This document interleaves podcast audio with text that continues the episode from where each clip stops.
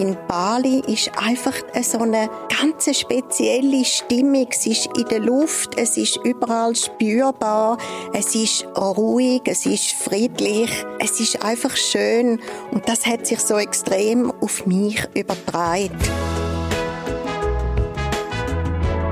Willkommen zu einer neuen Folge von Tschüss und Ciao, einem Travel Talk von TUI. Hier reden wir über wunderschöne Destinationen und das mit spannenden Persönlichkeiten.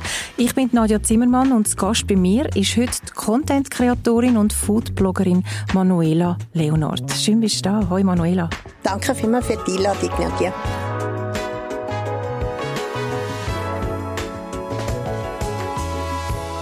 Du hast einen unglaublich abwechslungsreichen beruflichen Werdegang. Du hast extrem viele verschiedene Sachen gemacht. Du hast in der Gastronomie angefangen. Du bist lang Flight Attendant bei der Swiss. Und bis vor kurzem bist du die Assistentin von der Zürcher Stadtpräsidentin Corinne Mauch für zwölf Jahre. Also du bist fest mit Zürich verbunden, aber wir reden heute nicht über Zürich, sondern über Götterinsel Bali. Warum reden wir über Bali? Was hast du da für eine Verbindung?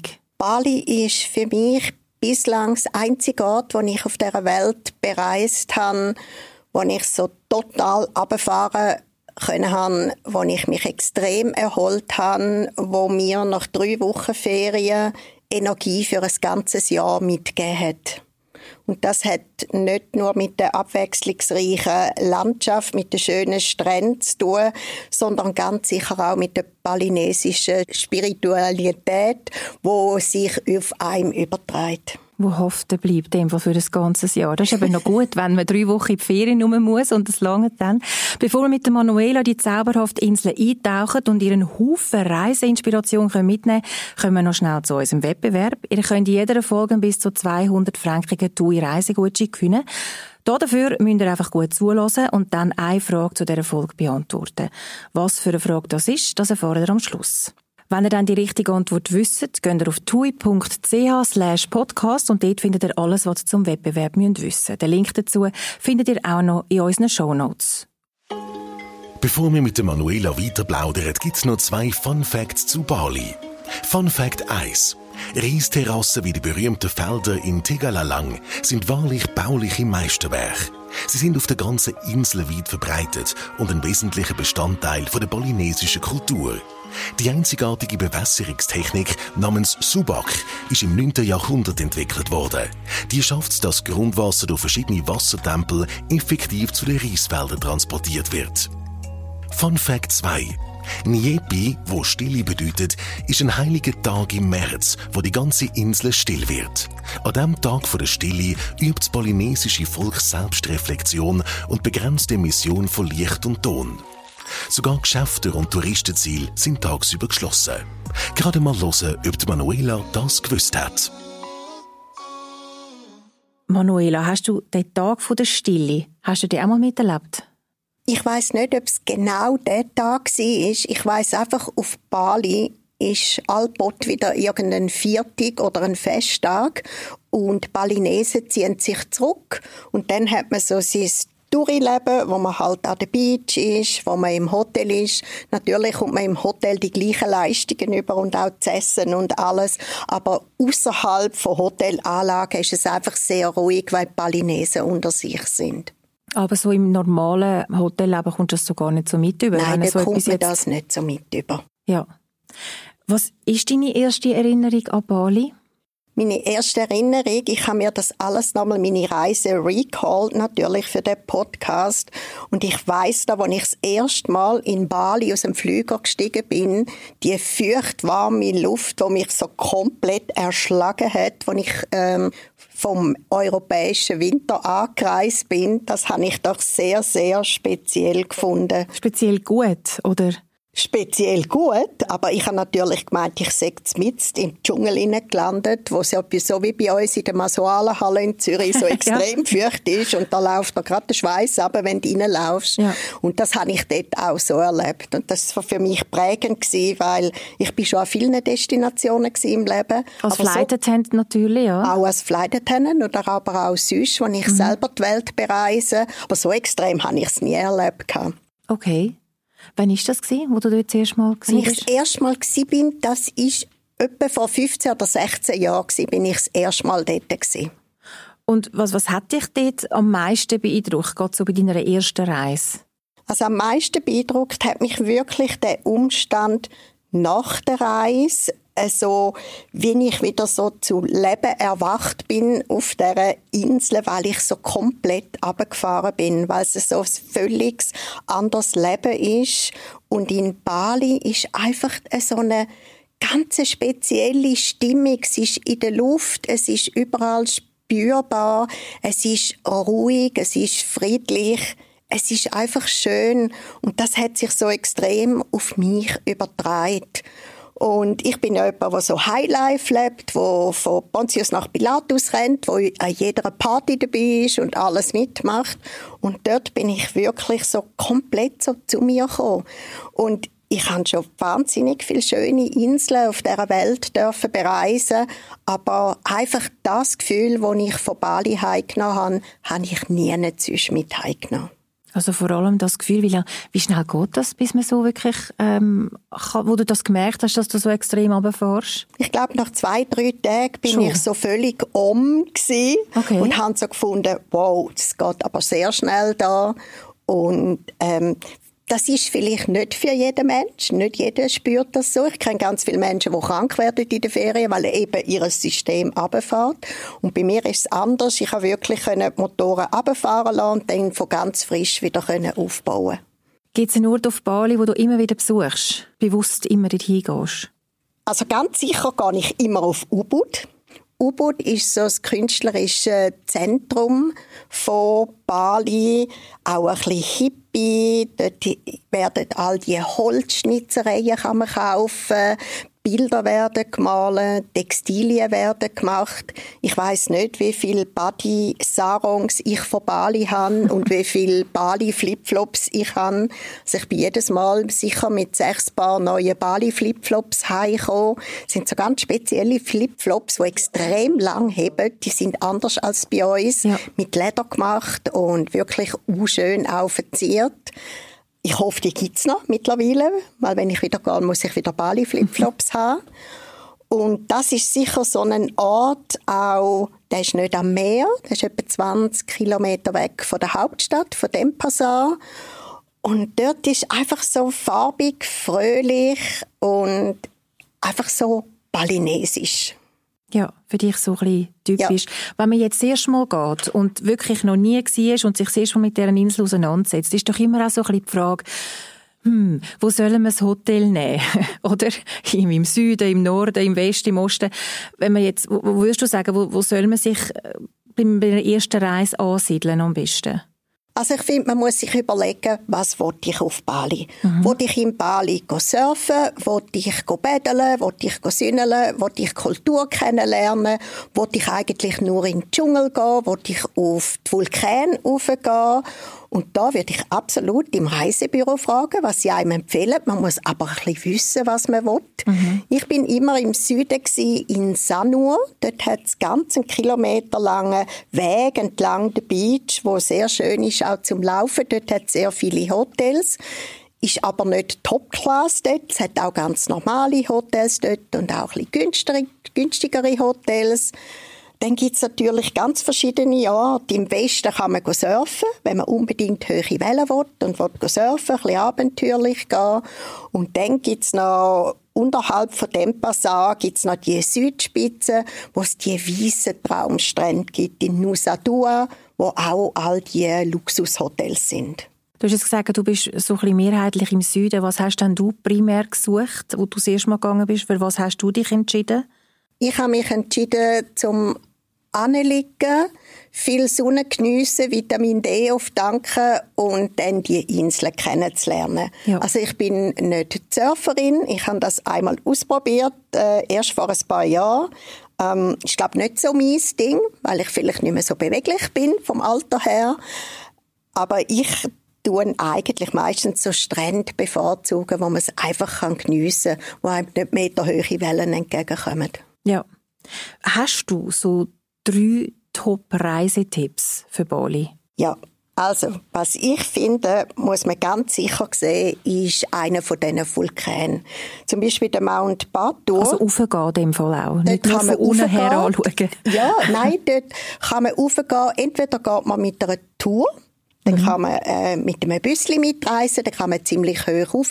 Ist so eine Passstraße, ist dann vermutlich auch ziemlich neblig, weil das Wetter immer sehr schnell wechselt dort. Oder man kann dort so einen Sunrise-Hike machen, wo man dann vermutlich mitten in der Nacht dort rauf spaziert, aufläuft, aufwandert und dann nachher für den Sonnenaufgang dort ist. Ja. Ich finde, das ist ganz ein spezielles Erlebnis, weil man dann so über das Bali aussieht, weil man dann das Meer sieht. Dann finde ich natürlich auch eben Ubud. Ubud muss man unbedingt entdecken. Es gibt dort auch einen Affenwald. Dort hat es ganz freche Makaken, wo man ein bisschen muss aufpassen muss. Die nehmen einmal so alles weg, was nicht nied- und nagelfest ist und rennen dann davon.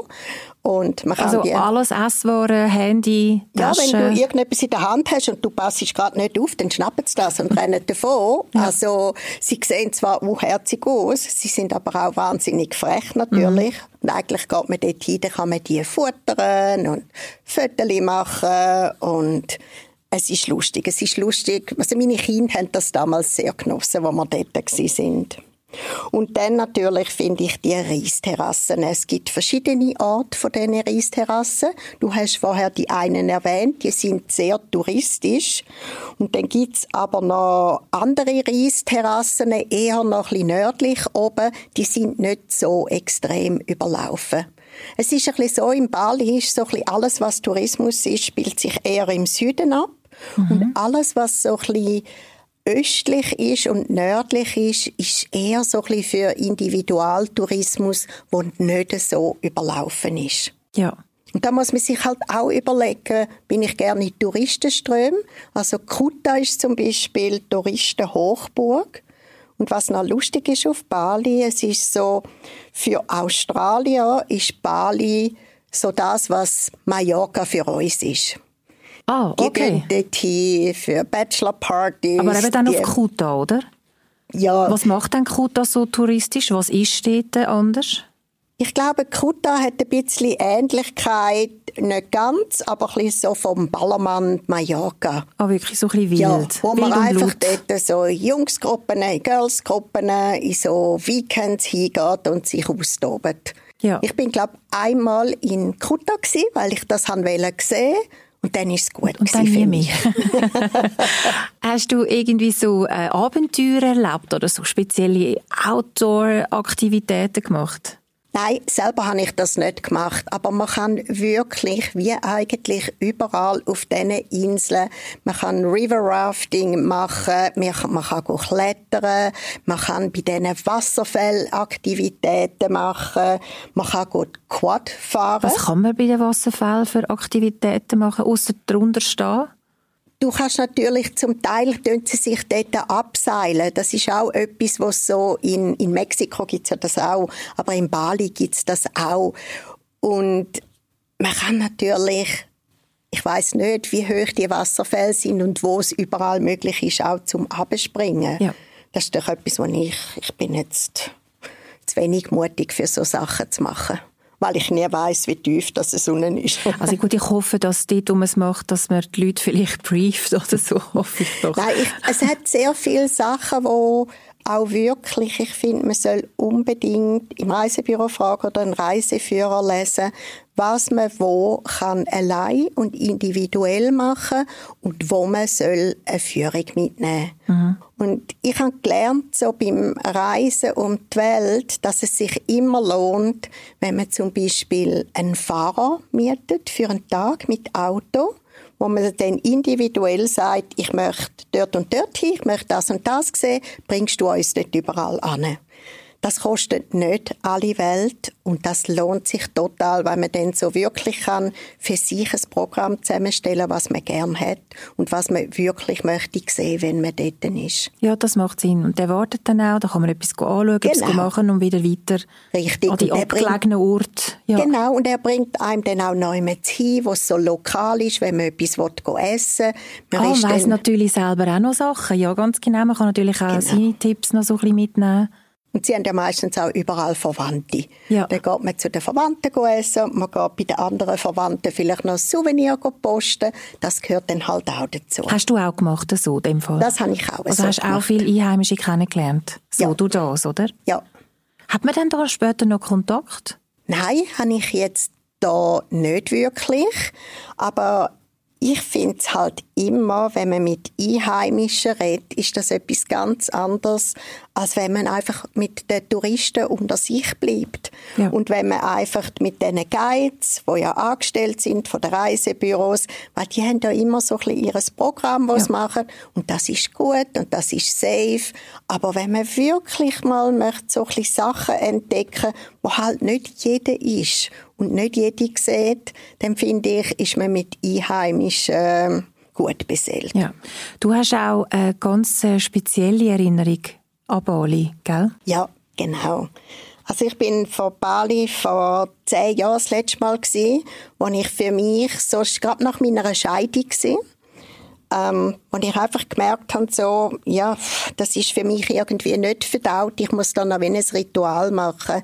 Ich habe dann auf Bali, ich bin drei Wochen gesehen, habe dann so einen Brief an meinen Ex-Mann geschrieben, was ich eigentlich alles noch gern gesagt hätte. Also vor allem auch positiv, was ich nicht haben können, weil er dann nicht mehr reden dann einen langen Brief geschrieben und bin dann in einer Vollmondnacht, wo ich in einem ganz schönen Restaurant am Strand reserviert habe, bin ich ganz weit führen auf die Klippe und habe dann den Brief eingepackt und dort verbrennt. Und ich habe meinen Ehering dort ins Meer gerührt, im Süden von Bali, in der Nähe von Sanur. Und das hat für mich natürlich eine ganz spezielle Bedeutung.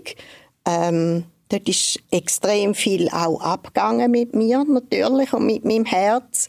Und darum wird auch Bali für mich immer eine besondere Bedeutung haben. So ein bisschen Loslassen, oder? Auch symbolisieren. Genau. Ja. Bist du dort ganz allein gewesen? Ja, Und bist du auch allein dorthin gereist dann? ja. Ja, das geht also auch gut, allein. Das ist auch so. Seit äh, zwölf Jahren, ich bin jetzt zwölf Jahre allein, reise ich allein um die Welt. Und ich bin auch schon zwei Monate mit dem Rucksack durch Südamerika gereist. Ich bin schon überall gesehen. Und das geht alles super gut. Ich lese natürlich auch in Reiseführer, wo man nicht hingehen soll. Und dann gehe ich auch nicht dorthin, selbstverständlich. Ja. Also für das gibt es ja die Reiseführer. Und lustig ist durch meine Reiserei, wie viele Frauen auch so um die 40, 50 um auf mich zugekommen sind, fragen, du Manuela, kann man denn dort allein hinreisen? Ist denn das nicht gefährlich? Und ich habe dann gemerkt, wie viele Frauen sich auch nicht getrauen, in die Welt rauszugehen und zu reisen. Und das kann man tipptopp. Im Gegenteil, wenn man als Frau allein reist, kommen so viele Leute auf einem zu. Und zwar viel mehr, als wenn man das Zweite reist oder als Bärli reist. Durch das habe ich extrem viele schöne Begegnungen gehabt und habe ganz viel dürfen lernen auch von diesen Leuten. Du kannst ja jetzt eben auch durch deinen neuen Job so ein bisschen Ambassadorin sein fürs Alleinreisen als Frau, oder? Genau. Die das dort einbinden. Mein ganz neues Berufsleben ist jetzt offen. Ich bin mich am positionieren, wo die Reise alles hingeht. Ich habe meinen ersten Reiseambassadorenjob habe ich schon für nächstes Jahr. Okay. Und ähm, es ist sicher eine ganz spannende Reise und ich hoffe, dass ich ganz viele Frauen kann inspirieren und motivieren, die Welt für sich zu entdecken, weil Durchs Alleinreisen habe ich gemerkt, dass man halt einfach viel aufmerksamer ist.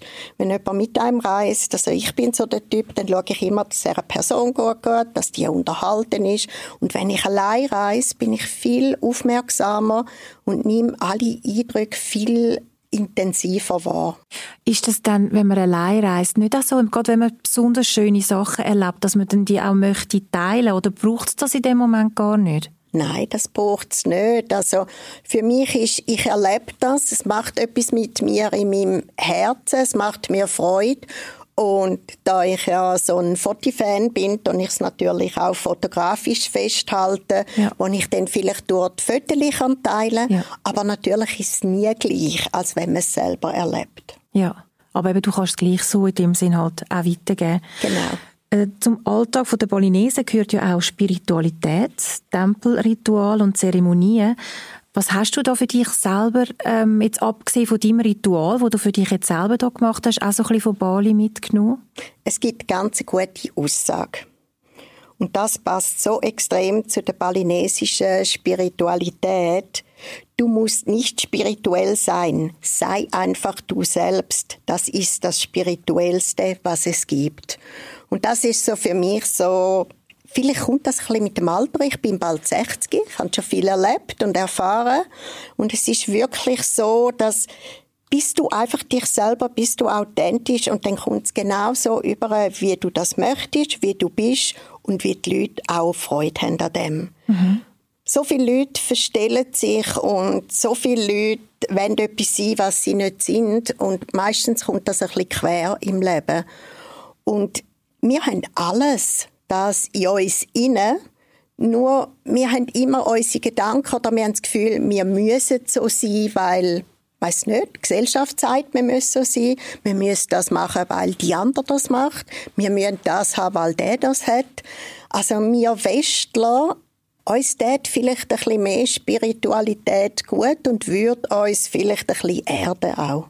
Es gibt ja dann auf Bali eben auch so viel äh, so Fest und Zeremonien, wo das natürlich auch noch, ein bisschen fördert, wo wir halt wiederum weniger haben.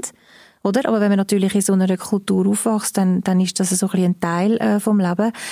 Hast du da auch mal an so einer offiziellen Zeremonie äh, dürfen teilnehmen irgendwie? Ja, ich bin einmal per Zufall und das hat mir dann hat mir andere Gäste im Hotel gesagt, Manuela, komm mit. Es gibt eine Verbrennungszeremonie, wo wir Touristen auch dürfen zuschauen weil wir dort hingehen. Und das ist so interessant, weil die Menschen werden ja in Bali verbrennt, weil die Balinesen glauben. Also die Verbrennungszeremonie ist eigentlich die ist öffentlich. eine Kremierung, Art, oder? Ja, das ist so wie eine Parade, eine ganz farbige, eine fröhliche, musikalische Parade gewesen. Und dann hat es so einen grossen Turm aus Bambus, wo auch schön geschmückt war mit Blumen. Und dort oben war ein toter Körper. Gewesen. Und die sind so in einer Parade von mehreren Kilometern zu dem Verbrennungsort gegangen. Und Menschen werden ja dort verbrennt, weil die Balinesen glauben, dass mit dem Rauch Gott Seele in den Himmel auf. Mhm. Und für sie ist das ein Freudefest. Also Sie sagen, das Schönste, was einem Hindu auf Bali kann passieren ist, dass er verbrennt wird und seine Seele in den Himmel geht und die Angehörigen nehmen dann die Asche mit und die Asche rühren sie dann ins Meer.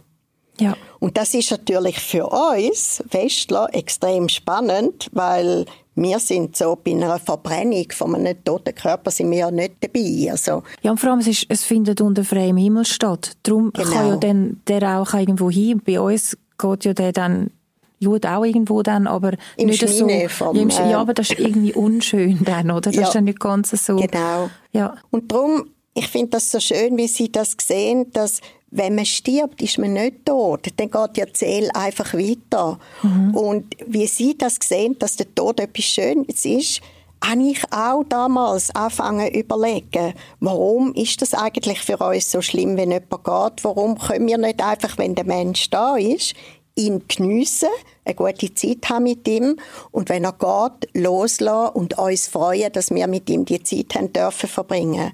Also ich glaube, ich habe durch die Ritual, auch wenn ich dort so gesehen habe, auch vieles überdenkt im Leben, worüber wir nachdenken und wie wir unser Leben mit unserer Kultur leben. Und ich habe das extrem spannend gefunden. Das hat mich so wahnsinnig berührt, die Zeremonie. Hast du das, eben, du hast es überdenkt, aber hat es auch etwas verändert? Also ist deine Sichtweise heute anders? Ja, meine Sichtweise ist heute anders. Und es hat noch ein paar Jahre gebraucht, seit meinen paar Bali-Reisen. Aber ich habe dann vor ein paar Jahren eine Ausbildung als systemische Coach gemacht, wo ich dann wirklich mal alle Schubladen von meinem Leben aufgeräumt habe, einmal tief hineingeschaut habe und heute darf sagen, zu mir auch darf sagen, ich weiß jetzt, wer ich bin und ich weiß, was ich will. Und ich so auf einem Level angekommen bin, so total geerdet, friedlich, zufrieden und glücklich. Und Bali hat dir auch dabei geholfen? Und ich glaube, Bali habe ich wie gebraucht in so ein paar Schritten, dass ich dann dort hingekommen bin, wo ich jetzt heute bin. Bali ist ja auch bekannt für so Yoga-Retreats. hast du auch so Sachen mal gemacht? Nein, habe ich nicht gemacht. Ich kenne aber einige Bekannte, die für Yoga-Retreats und Yoga-Ausbildungen auf Bali gehen. Mhm, ja, Ausbildungen, genau, machen ja auch viel, ja. Sehr viel. Und ich glaube, so der Film mit der Julia Roberts, ja. Eat, Pray, Love, mhm. wo ja auch so um U-Boot gespielt hat, der hat auch noch vieles bewegt bei vielen Menschen, die sich ein mit Yoga und diesen Retreats auseinandergesetzt haben. Wäre das denn etwas, wo du dir vielleicht auch noch würdest, überlegen, mal auch so etwas zu machen auf Bali, wenn du dann das nächste Mal gehst? Was ich eben gerne möchte, wenn ich das nächste Mal auf Bali gehe, ist eine Verbindung mit einer Ayurveda-Kur. Ja. Aber da möchte ich mir dann schon vier bis sechs Wochen Zeit lassen, um dass ich die Kur machen kann und trotzdem noch das Bali geniessen könnte. Was hast denn du für Lieblingsstrände auf Bali? Du hast ja gesagt, wo du das erste Mal gegangen bist, hast du einfach ein bisschen Vitamin D tanken und am Strand sein. Was ist dein Lieblingsstrand? Also eben Sanua finde ich mhm. einen wunderschönen Sandstrand mit dem flach abfallenden Meer. Äh, bei Nusa Dua gibt es ganz einen weißen, feinen Strand. Sind wir da, gell? Wir sind jetzt immer noch im Süden. Wir sind immer im ja. Süden. Mhm. Im Westen ist natürlich schön, auch mit den Sonnenuntergängen. Ja. Und im Timbaran Strand, da gibt's ganz viel Strandrestaurant, wo man auf den Sonnenuntergang hingeht, wo dem frischen Fisch auftischt wird und dann hat es überall Kerzen am Strand. Es wird tanzt, es hat Musik, wo unglaublich viele Leute sind und eine irrsinnig schöne Stimmung ist. Aber die schönen Strände, also vor allem würdest du sagen, geht man im Süden suchen? Die geht man im Süden suchen. Es hat noch einen Keimtipp im Westen, ein bisschen nordwestlich. Mhm. Das heißt Blue Lagoon. Dort äh, hat es kein Restaurant und nichts. Die Restaurants sind etwa eine Viertelstunde weiter weg. Und das, das ist ein wunderschöner Strand, wo man einfach einmal Bali in seiner Natur kann geniessen kann. Und für sich ist wahrscheinlich auch, oder? Und für so sich ist, es hat auch nicht so viele Leute dort. Wobei eben, es ist ja immer so, wenn man einen Keimtipp sagt, dann gehen viele Leute dort hin. Aber bei dieser Menge von Leuten wird sich das sehr wahrscheinlich ein bisschen aufteilen. Das ist auch wunderschön. Und dort hat es einen Hafen bei dem Blue Lagoon. Das ist der Fährenhafen, wo auf Nachbarinseln geht, auf Lombok, auf Gili Island, auf weitere Inseln von dort. Und das ist auch ganz ein schöner Ausgangspunkt. Das ist auch ein Reisetipp, wo ich würde sagen, ein von meinen Söhnen hat das einmal gemacht, als er auf Bali war, ist er auf die Gili Islands. Das ist ein eine Hippie-Insel.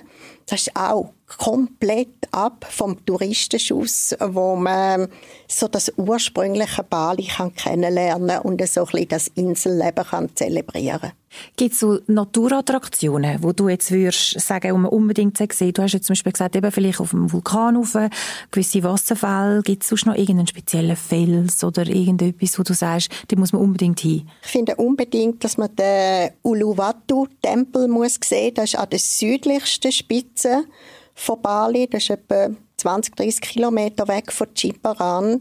Das ist ein Felsen, der umgeben ist von Wasser. Man kann dort nur drauf, wenn Ebbe ist. Mhm. Es dürfen auch nur Gläubige in den Tempel rein, aber man darf aussen durch dürfen wir schauen. Eigentlich machen es leider auch so Touristentänze dort. Und das ist ein unglaubliches Fotosujet dort und das ist ganz ein schöner Aussichtspunkt dort und sehr, sehr speziell, also finde ich. ein Tempel aus Felsen? Der Tem Nein, der Tempel ist auf, auf dem Felsen. Felsen. Ja. Und dann, wenn natürlich Flut ist, ist der umgeben von Wasser, dann kann man nicht drauf. Ja. Da muss man immer schauen, wenn Ebbezeit ist, dass man dann auf selber, das hat dann so einen steinigen Weg, wo man zum Tempel kann und dort kann schauen. Und dann Flut einfach ähm, nicht... Genau. Oder einfach schauen, dass man dann auch wieder wegkommt. dann dort. Es hat dann Leute die schicken dann, ja, die, schon weg, okay, wenn sie wissen, die schauen, also, man ist nicht ganz ist. allein auf sich ja. gestellt. Ähm, Du hast vorhin schon gesagt, auch für die Australier ist es ja so ein bisschen wie Mallorca. Also es ist Bali ist eine beliebte Touristendestination. Findest du, beeinflusst der globale Tourismus die Kultur und die Traditionen auf Bali fest? Also jetzt eben die Touristentänze zum Beispiel in dem Tempel, ist das, ist das störend oder, oder, oder findest du, es gut aneinander vorbei? Ich glaube, der globale Massentourismus oder Tourismus, den wir einfach haben auf der Welt, beeinflusst überall.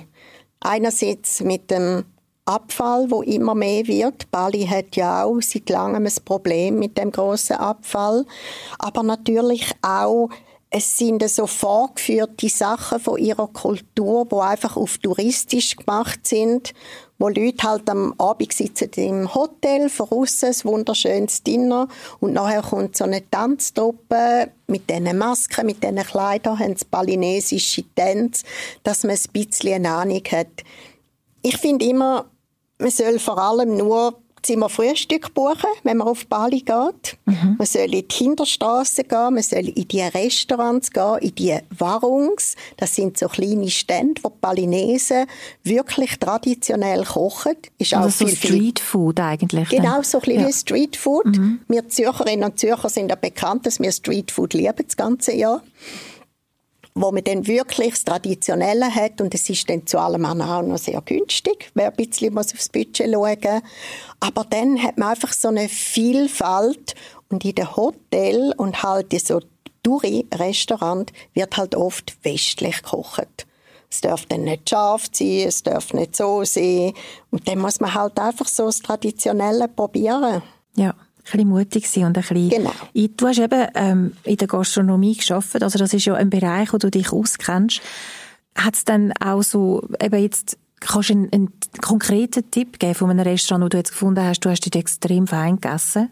Nein, ganz einen konkreten Tipp habe ich nicht. Aber mittlerweile kann man ja in der Reiseführer oder auch äh, online, wenn man vor Ort ist, so Tipps äh, go googlen und dann dementsprechend Restaurant ausprobieren. Ich finde einfach auch, man soll unbedingt balinesische Sachen probieren. Was ist denn so typisch balinesisch? Es gibt verschiedene balinesische Sachen, aber was so all die Nasi und all die Bami-Sachen, mhm. Nasi-Goreng, Bami-Goreng, alles was mit Nasi ist, ist mit Reis und alles was mit Bami ist, ist, ist mit Nudeln.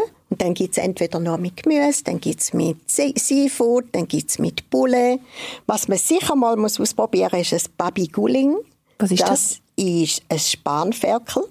Spanferkel wird immer gemacht, wenn sie Festmahl haben, wenn sie Feiern haben. Und es gibt sogar Restaurants, da muss man es vorreservieren für am nächsten Tag. Das machen sie dann so mit Kurkuma, darum sehen die dann ganz orange aus, so total lustig weil aber eben Fleisch und Fisch relativ teuer ist für Balinesen, obwohl sie ja Inseln umgeben vom Meer sind, ist Bali ganz super für Vegetarier und Veganer. Da gibt es natürlich unendlich viel und ich glaube, als Veganer kann man sich dort köstlich ernähren und bekommt alles, was das Herz verlangt mit all den feinen Früchten, die sie haben, mit Gemüse, mit all diesen Zutaten, die wir ja mittlerweile hier beim veganen Essen verwenden. Und jetzt kommen wir zu den Tipps für Bali, zusammengestellt von TUI. Nusa Lembongan, wo mit dem Boot erreichbar ist. Mit dem Roller durch die Insel fahren und wunderschöne abgelegene Strände und Orte entdecken. Der Geheimtipp dort ist die Blue Lagoon. Eine Nusa Penida Tagestour. Ein Besuch von diversen wunderschönen Buchten und Stränden. Ein bekannter, aber auch ein touristischer Spot dort ist Killing King Beach. Uluwatu, ein wunderschöner Tempel mit Show während dem Sonnenuntergang. Lovina, dunkle Sandstrände mit der Möglichkeit, Delfins zu sehen und vielleicht sogar mit ihnen zu schwimmen.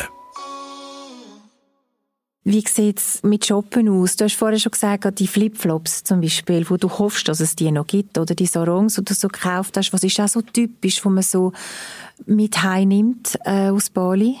Also ich habe sicher in Bali gekauft die typischen balinesischen Masken, die es gibt. Das sind so Holzmasken, die sehr farbig angemalt sind. Ja. Mhm. Dann machen sie in Ubud zum Beispiel ganz schöne farbige Bilder von den Reisterrassen.